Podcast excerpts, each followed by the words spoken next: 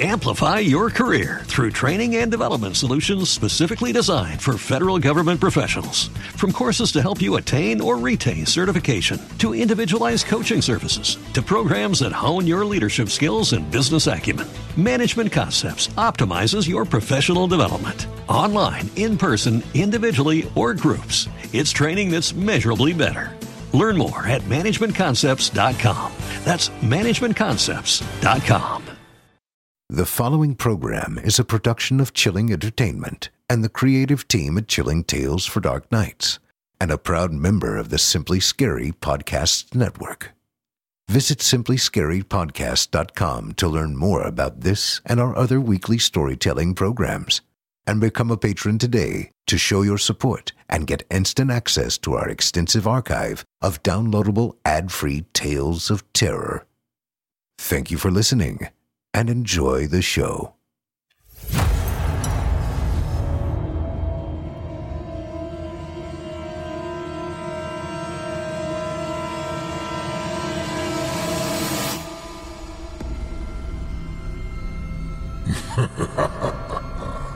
Good evening. I'm storyteller Otis Jiry, and I ain't your grandfather. From where I'm from, we don't do bedtime stories. And if that's what you were expecting, you're in the wrong place. If it's terrifying tales you're after, well then, I've got just the thing. Get comfortable, settle in, turn off the lights, if you dare. Your night is about to get a whole lot darker.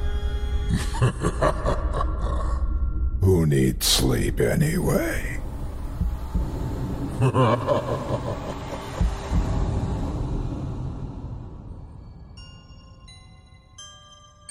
Good evening. You're listening to Scary Stories Told in the Dark.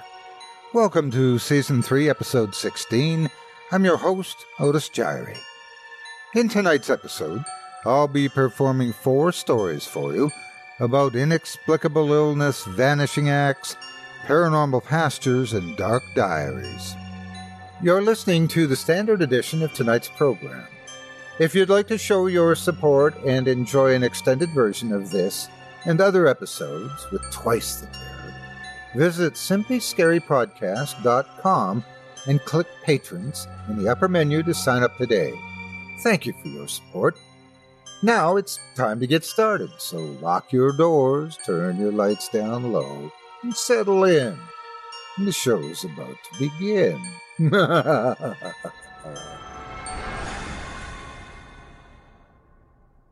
Our first tale of terror this evening comes to us courtesy of author Craig Groshek. Without further ado, I present to you The Sick Chair. In a sparsely populated German settlement, the Becker family earned their living raising and slaughtering cattle. At the time, those who called the hilly oak and maple dotted valley home found quality meat hard to come by. But Marcus Becker and his wife Lena, along with their three sons, Lucas, Stefan, and Robert, never disappointed their customers. Year after year, their fertile rolling hills produced the largest cattle for miles around. Their delicious beef was the talk of the town each week following the Sunday farmers' markets. The Beckers had been self sufficient since Marcus first set a plow to his many acres. One September evening in the late 1950s, however, all of that changed. That night, the autumn air seemed thicker and cooler than usual. As the Becker children finished tending their cattle in the fields, an unseasonably cold breeze drifted over the red and yellow foliage that bordered their vast pastures. A fog rolled in with it that made the boys shudder. They instinctively crossed and rubbed their arms. The sudden drop in temperature made the cattle restless as well, so the children attempted to calm them. Moments later, Lucas, the oldest of the Becker boys, expectedly put a fan to his forehead and fell to his knees. Oh! Lucas groaned, rubbing his eyes. I've got the most terrible headache. Just now. Oh, come on, Lucas. Stefan chided him. We cannot finish our work without you. Now get to it. Lucas groaned again. He stumbled back to his feet and set himself to settling the cattle. He'd just begun to warm a, few of the cattle when severe nausea overtook him. He felt his surroundings spin and fell prostrate to the ground. All right, that's enough, Stefan said. He pulled his older brother to his feet with a jerk and shook him thusly. What's the matter with you, Lucas? Lucas' head rolled listlessly from side to side. His eyes rolled back as one long dead. Concerned, Robert stepped over and raised his older brother's face to his own. Speak to me, Lucas, Robert said. What's come over you? Another gust of unpleasantly cold air swept over the trees and through the valley. Stefan and Robert trembled. At that time, Lucas's senses returned momentarily, and he looked Robert in the eye. Then suddenly he fell into convulsions. The two younger brothers were terrified. They had not the slightest idea what to do. Stefan! Robert shouted. Do something! And the youngest boy prayed for relief. He could not bear the sight of his older brother in such a condition. Thinking quickly, Stefan lifted Lucas into their hay wagon. He and Robert got aboard and spurred their horses home. They thought if they rode quickly, there may be time enough to call for a doctor. Or maybe father will know what to do, Stefan imagined. Maybe he's seen this before. Robert prayed and prayed. By the time they had reached their quaint red brick farmhouse, the sun had set, and Lucas was pale. The oldest boy was no longer having convulsions, but his condition had not improved. He felt cold to the touch. Beads of unnaturally frigid sweat ran from his brow to his lips before settling on his chattering teeth. Swiftly, Stefan and Robert ran to fetch their father. As swiftly as possible, they told him their tale. In a moment, Marcus and Lena were at Lucas' side. My lord! Marcus cried when he saw the extent of his firstborn son's condition. There's no time to fetch the doctor. Get him to bed this instant. To bed! To bed! Lucas and his family shared very tight living quarters. His mother and father shared a bed against the far wall of their diminutive bedroom. The children occupied a three level bunk bed to its right. The oldest son, as was tradition in the family, occupied the uppermost bunk. This, of course, was Lucas. Some day, when he married and set out on his own, Lucas would give up his bunk to Stefan. But tonight, since it was the easiest to reach, Lena tucked Lucas into Robert's bed instead. Robert, of course, was not pleased. What if I catch what Lucas has? Robert cried. This is no time to be selfish, boy, his father replied. I'll fetch us some cool water to help your brother's fever. Robert was troubled, but always did what his father asked. So off he went. Stefan! Marcus cried. He pointed to an old, yellowing chair in the far corner of the bedroom. Bring me that chair so I might sit beside your brother. Then go to bed. There's nothing you can do now. Stefan nodded and returned with the chair in hand. Setting it beside the bottom bunk, Marcus took a seat and held his son's hand. As the night wore on, Marcus and Lena took their turn in the decrepit old chair beside their ailing son. With each hour, Lucas' temperature rose, his convulsions came on stronger than before. Then he began to complain of intense stomach pains. Marcus and Lena held him and prayed. They wet his towel and changed his pillows. Nothing helped. Robert and Stefan, meanwhile, lay awake in the upper two bunks, they stared wide eyed and clenched their teeth as Lucas cried and shrieked in agony. Lucas died just before dawn. By mid morning, Marcus and his sons finished his burial. Marcus then insisted that no one speak of the previous night again and get on with their work. Stefan and Robert were still mourning when they went out to bring the cows back from the pasture that evening. That night, the air again seemed unusually cool and thick as before. Almost at the moment the sun sank down over the distant hills. A chill gust swept into the valley. The cows again grew restless. They swished their tails as if doing so might fend off the sudden cold. Stephen and Robert clutched their arms and shivered. The work that night had been hard enough without their brother Lucas, and the wind had not made it any easier. Yet as they finished reining in the last of the cattle, they were comforted in knowing that they would soon be warm in their beds. As the boys finished loading their supplies into their wagon, however, Stephen collapsed. Within moments he began shaking wildly. Robert staggered back in shock. Stephen! he screamed. Answer me! Stephen struggled to breathe. He appeared to be choking.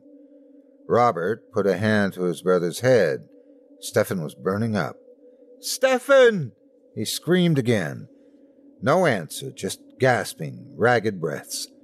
Then their eyes met. Robert saw a look of utter confusion and horror on Stephen's face. Robert shook his head and sobbed. Stephen, he said again, please answer me. Stephen slowly raised his gaze to meet Robert's eyes. Then, as a breeze puts out a match, Stephen was gone. Robert was incredulous. The entire incident took place in less than two minutes. Robert watched as Stephen's body relaxed and his expressions softened. His older brother's unseeing eyes stared widely to the sky. His hands remained around his throat. Robert looked up from the corpse and screamed. When Robert finally returned to the farmhouse with Stephen's body, the hour was late. He found his parents outside, anxiously awaiting their return. At first, Marcus and Lena were thrilled to see their son's return. Then they noticed Robert was alone. As he approached, they saw his tear streaked face and a sheet wrapped corpse in the rear of the wagon. Their hearts sank. For a moment, Lena thoughtfully put her hand to her mouth, and she burst into tears.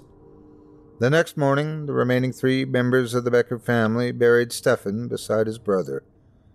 Robert pitched a final shovelful of soil onto Stephen's grave and looked to Marcus. Father, he asked, what is happening to us? How will the farm survive? There was a moment of awkward silence. We will do the best we can, Marcus said. Tonight I will help rein in the cattle. Perhaps tomorrow we will hire some help. True to his word, that night Marcus rode out to the pastures with his remaining son and helped corral the cattle. The work was arduous, but father and son finished before dusk. They rode home and stabled the horses. But something was amiss. Lena did not meet them at the door. She's fixing supper, no doubt, Marcus thought. The two stepped inside and found the house silent. There was no dinner cooking. Robert and Marcus did not see Lena anywhere. Robert was concerned. Mother! he shouted.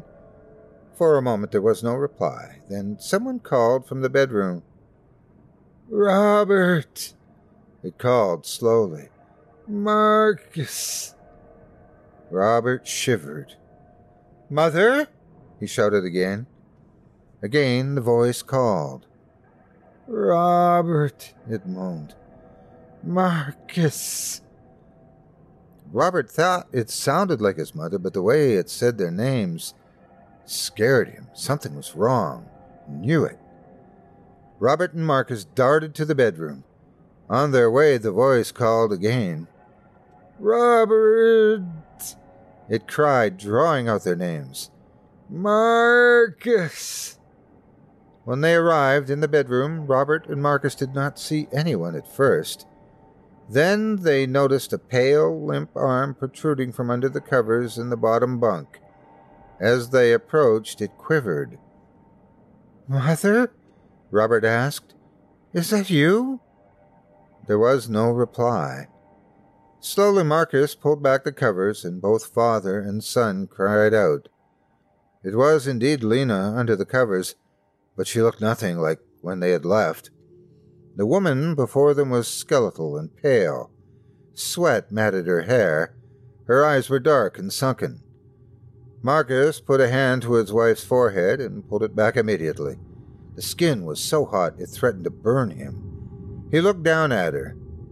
As she gasped to breathe, she held out a crucifix necklace. They immediately recognized it as Stefan's. Mother, where did you get this? Robert asked. From the bed, she rasped. I lay here to pray for him. She coughed into her hand. When she pulled it back, she found it coated in blood. Then she too, like her sons before her, went into convulsions. Marcus clutched her hands and wept. My wife! My wife! he cried. All night long, Marcus and Robert sat up, taking turns in their dilapidated, rusty chair beside the bottom bunk. They brought Lena food and water, raised her feet, and fanned her, but she would not drink and could not eat. With each hour, Robert and Marcus watched her health deteriorate. They heard her moan and gasp for air, heard her gurgle and choke as she struggled to swallow. The whole time they sat in the yellowing chair, listening helplessly to the horrid, horrid sounds. Then, in the early morning hours, Lena died as her sons did before her.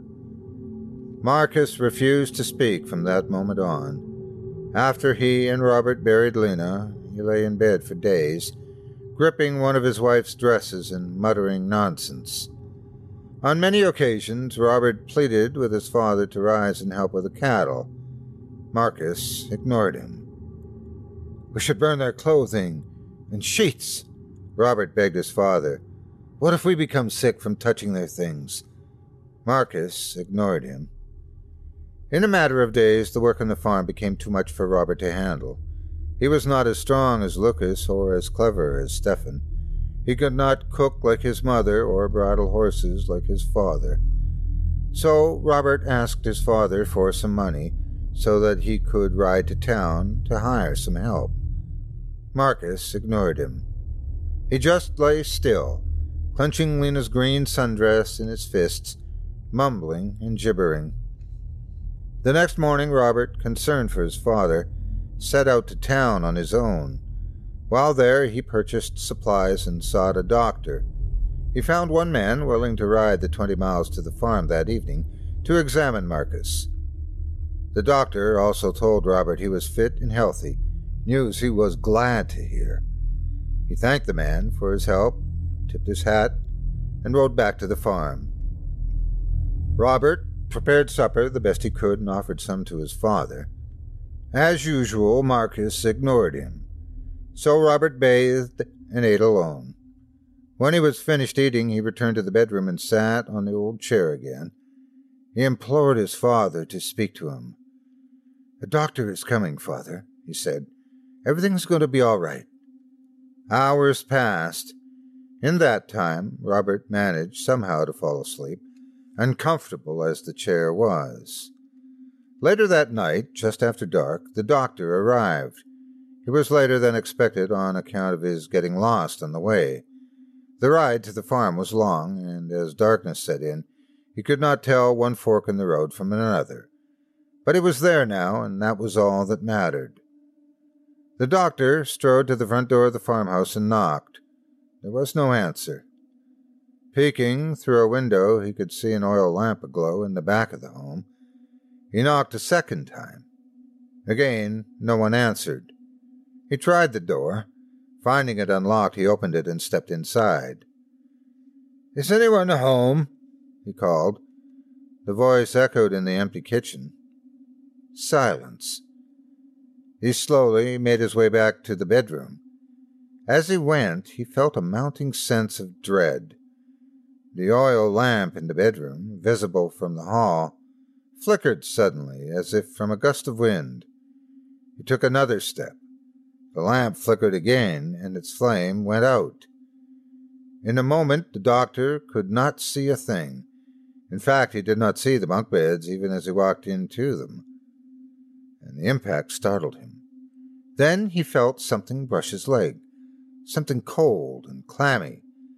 He stumbled back. Nervously, he clutched the pocket of his overcoat and reached within. Finding a pipe and a light, he struck a match. A large man was sprawled across the bed on his back, clutching a green sundress. His hair was wild, his mouth was agape and contorted, as if he screamed while he died. The doctor stumbled back and bumped again into something else, also dreadfully cold. He turned around and screamed. Seated in the rusty yellow chair beside the bed was a young man. His body, arched over the back of the chair as if in agony, his mouth was wide open. On the floor, beside his left arm, which hung lifelessly at his side, was a crucifix necklace. The doctor trembled with fear. Then suddenly he felt a chill in the room. His pipe flickered, as if from a gust of wind. He took a step back. The pipe flickered again, and it went out.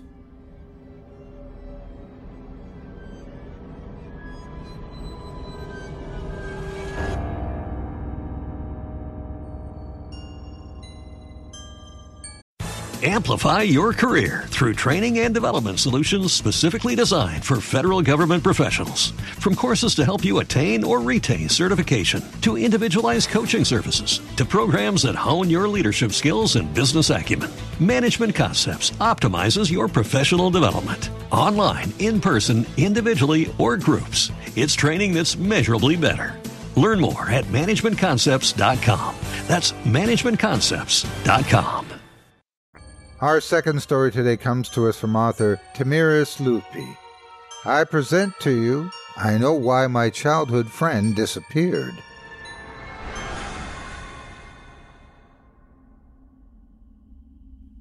When I was seven, my best friend was a girl named Ava, who was my neighbor.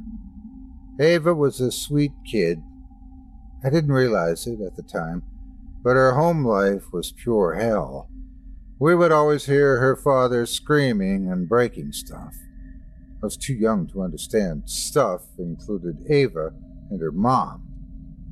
My parents did what they could to relieve Ava from the burden a girl this young should never carry, but they were honestly afraid to meddle too much and ended up having something bad happening to our family so it constituted in inviting her to eat afternoon snacks and meals nearly every day, and give her some clothes, since Ava was always poorly dressed.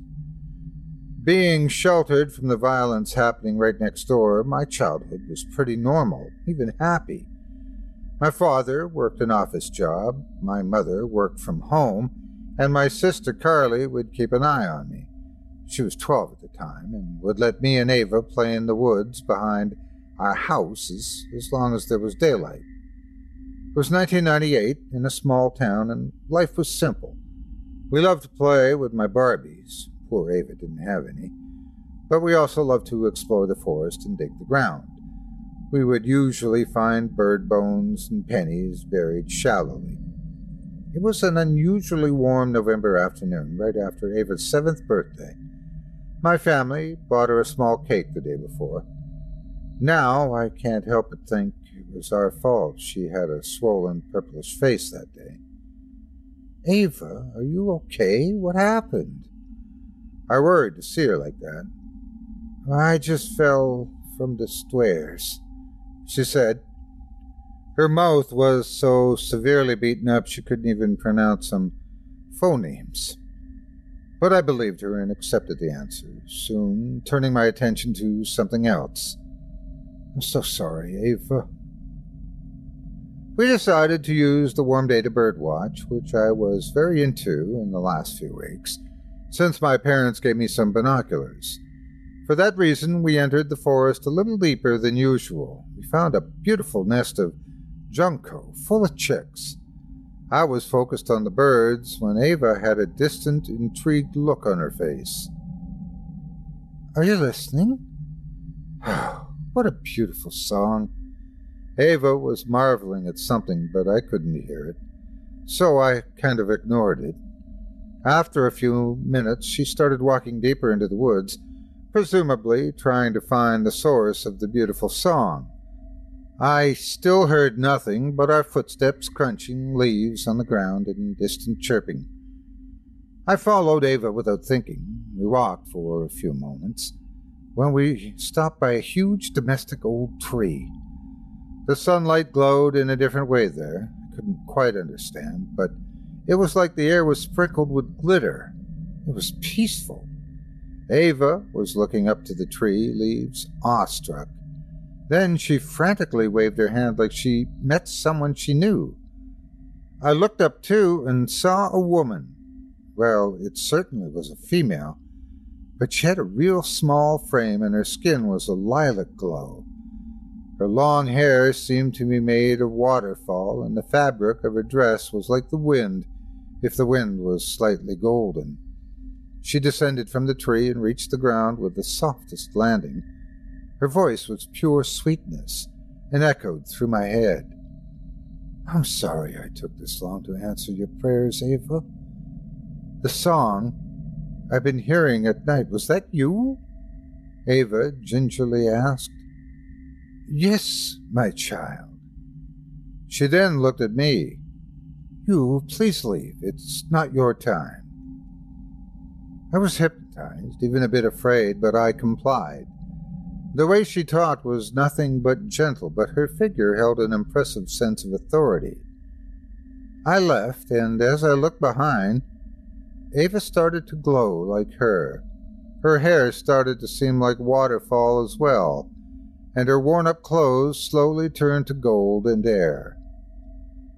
When I got home, I went to my room and rehearsed what I would answer when people noticed Ava was gone. I was only seven and couldn't understand a lot of basic concepts, but I had in me both the knowledge that Ava would never return and that people wouldn't believe what I saw. That night, her father aggressively knocked on our door and demanded to know where she was. When inquired, I vaguely answered that I played with her by the woods until mid afternoon, but haven't seen her since. My father was the one who called the cops. They said there would be a formal search if Ava was still missing after 72 hours. During the investigation, they suspected her father had murdered her and buried her body in the woods. Her mother was found severely beaten up at home and he was arrested. Police also found out he had killed his previous wife, so I was more than pacific with my decision of keeping quiet about what really happened. After all, I wasn't letting an innocent man suffer. I eventually made new friends and even forgot about Ava for a while. I just remembered this story now at age 27 because I'm back to my family home. In the last year, I broke up with an abusive partner, lost my job, and was diagnosed with a brain tumor. Defeated, I decided to move back and have my parents take care of me. I still don't know if it's possible to undergo surgery. Maybe I'll die within a year. At night, I pray things will get better, and lately I can hear a beautiful, ethereal song no human voice or instrument can ever make. I think Ava is inviting me.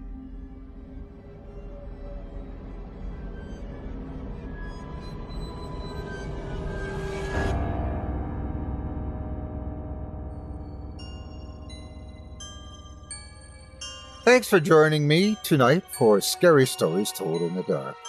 If you like what you heard and would like to hear a premium extended edition of tonight's episode, which includes two more terrifying tales, visit simplyscarypodcast.com today and click the patrons link in the menu at the top of the screen. You'll find yourself on Chilling Tales for Dark Nights, where you can sign up for a season pass and get access to all 24 ad free extended episodes from this season, or sign up as a patron for just $5 per month and get access to not just my show but our network's audio archive of hundreds of previous releases, including premium versions of our other shows. Not only that, but you'll be lending your support to this very program and help me continue bringing nightmares to life each and every week. Until next week, stay spooky and get some sleep if you can.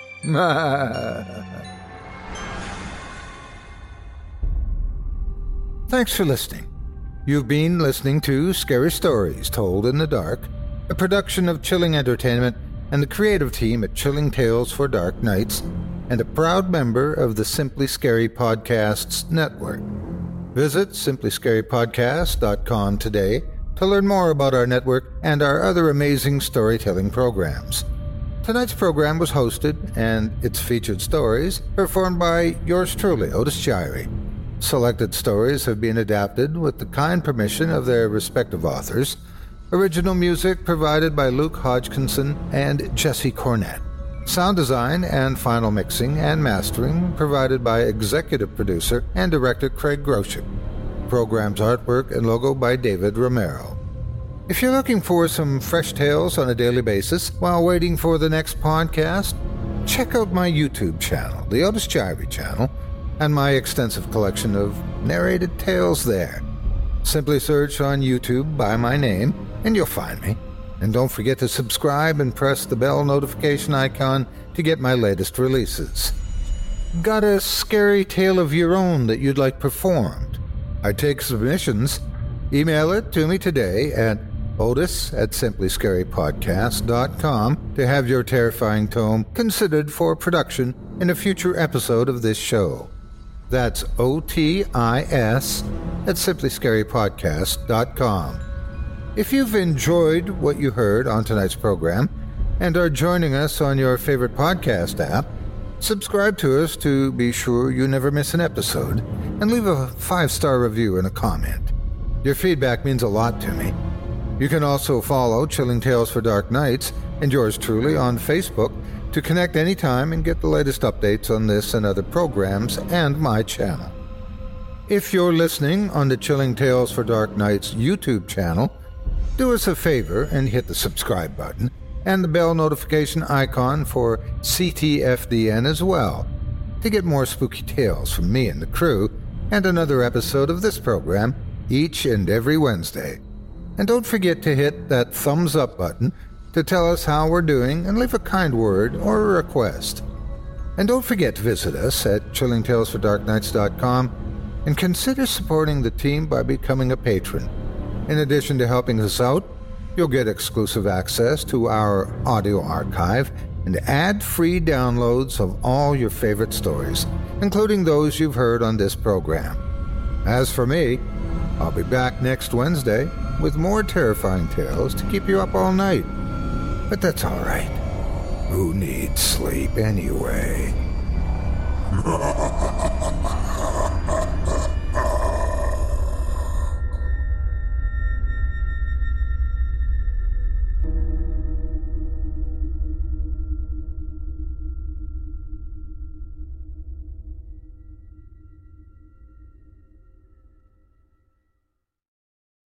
Amplify your career through training and development solutions specifically designed for federal government professionals. From courses to help you attain or retain certification, to individualized coaching services, to programs that hone your leadership skills and business acumen, Management Concepts optimizes your professional development. Online, in person, individually, or groups, it's training that's measurably better.